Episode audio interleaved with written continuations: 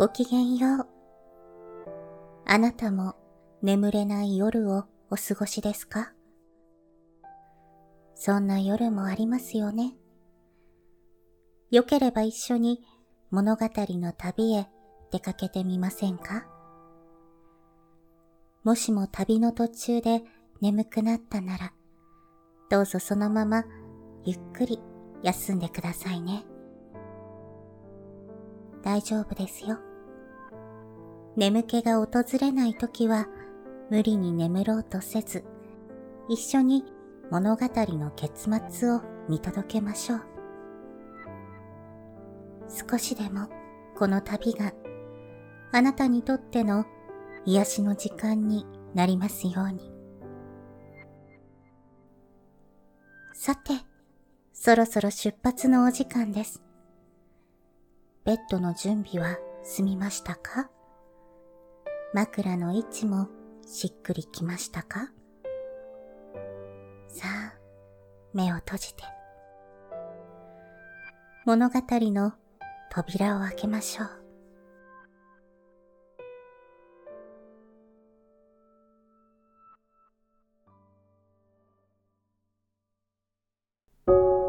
本日のお話は、戸川名蔵役より、小泉八雲作、葬られたる秘密というお話です。昔、丹波の国に、稲村屋源助という金持ちの商人が住んでいた。この人に、お園という一人の娘があった。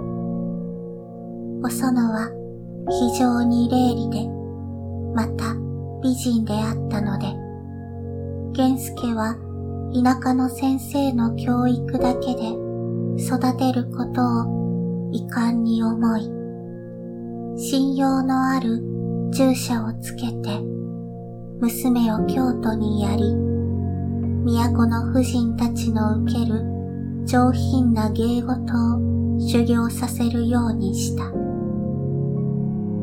こうして教育を受けて後、お園は父の一族の知人、ながら屋という商人に片付けられ、ほとんど4年の間、その男と楽しく暮らした。二人の中には一人の子、男の子があった。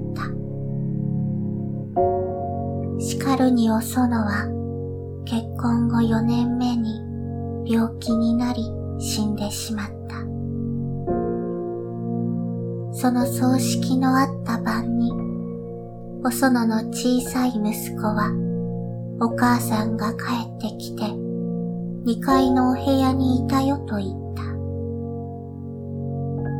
お園は子供を見て微笑んだが、口を聞きはしなかった。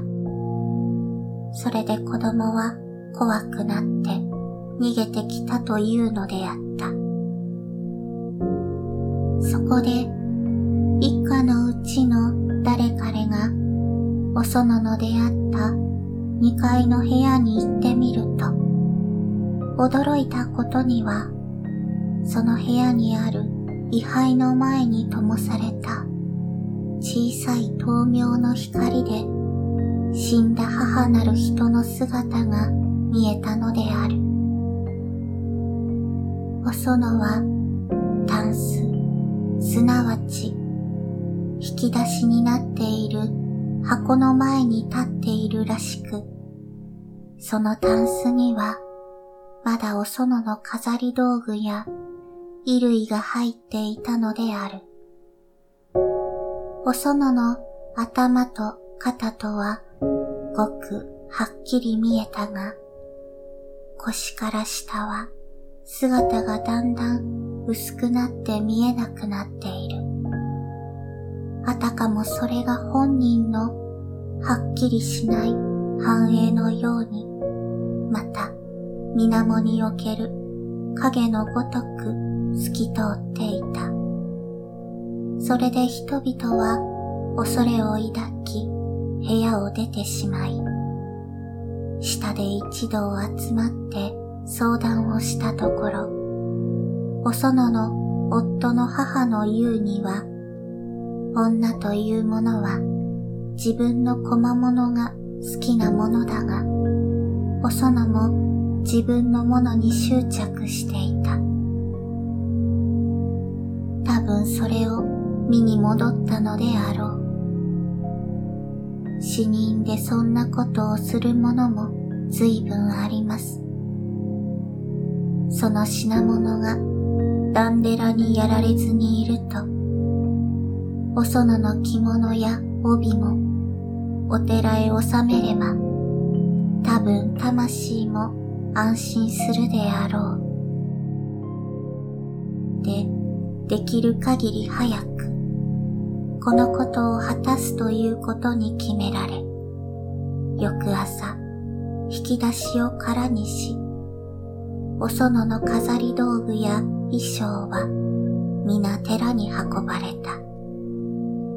しかしお園は次の夜も帰ってきて、前の通りタンスを見ていた。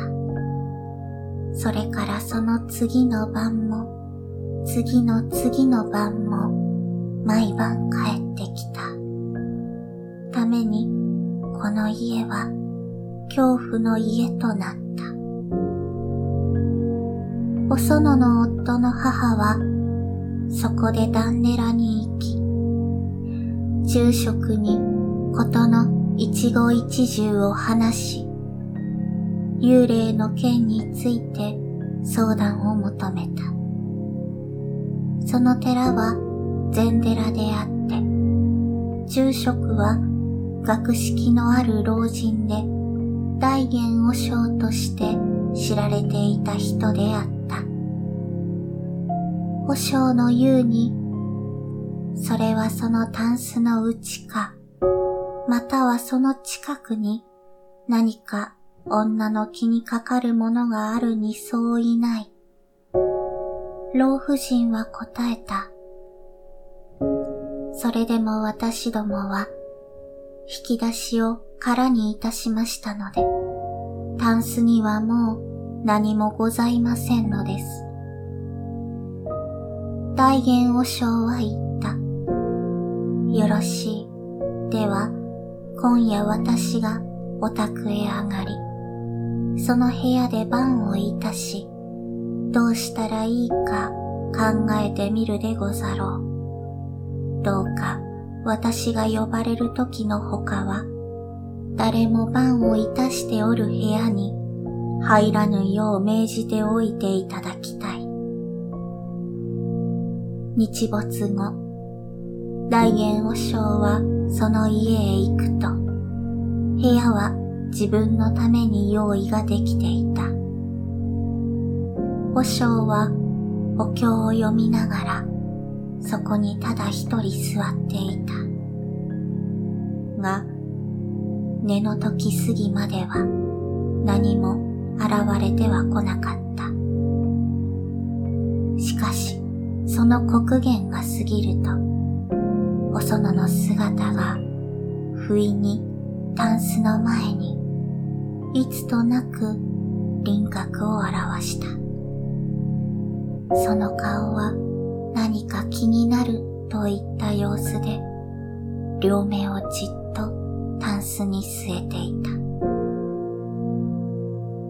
保証はかかる場合に図するように定められてある経文を口にして、さてその姿に向かって、お園の戒名を呼んで話しかけた。私はあなたのお助けをするためにここに来たものでござる。定めしそのタンスの中には、あなたの心配になるのも無理のない何かがあるのであろう。あなたのために私がそれを探し出して差し上げようか。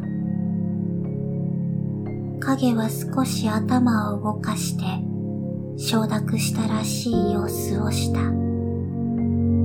そこで和尚は立ち上がり、一番上の引き出しを開けてみた。が、それは空であった。続いて和尚は、第二、第三、第四の引き出しを開けた。引き出しの後ろや下を気をつけて探した。箱の内部を気をつけて調べてみた。が何もない。しかし、お園の姿は前と同じように気にかかると言ったようにじっと見つめていた。どうしてもらいたいというのかしらと、和尚は考えた。が突然、こういうことに気がついた。引き出しの中を貼ってある紙の下に何か隠してあるのかもしれないと。そこで一番目の引き出しの張り紙を剥がしたが何もない。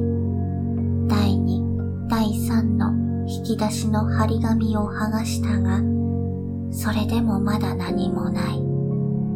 しかるに、一番下の引き出しの張り紙の下に何か見つかった。一通の手紙である。あなたの心を悩ましていたものはこれかなと、和尚は尋ねた。女の影は、和尚の方に向かった。その力のない行子は、手紙の上に据えられていた。私がそれを焼き捨てて死んぜようかと、和尚は尋ねた。お園の姿は和尚の前に頭を下げた。今朝すぐに寺で焼き捨て、私のほか誰にもそれを読ませまいと、和尚は約束した。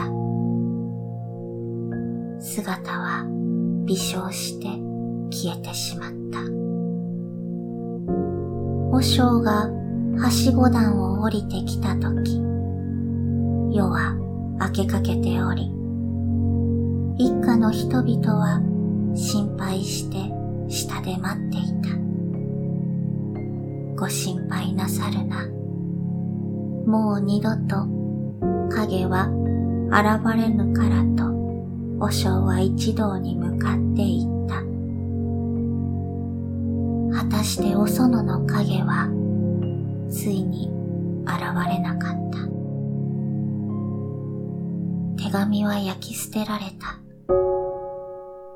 それは、お園が京都で修行していた時にもらった縁書であった。しかし、そのうちに書いてあったことを知っている者は、和尚ばかりであって、秘密は和尚と共に葬られてしまった。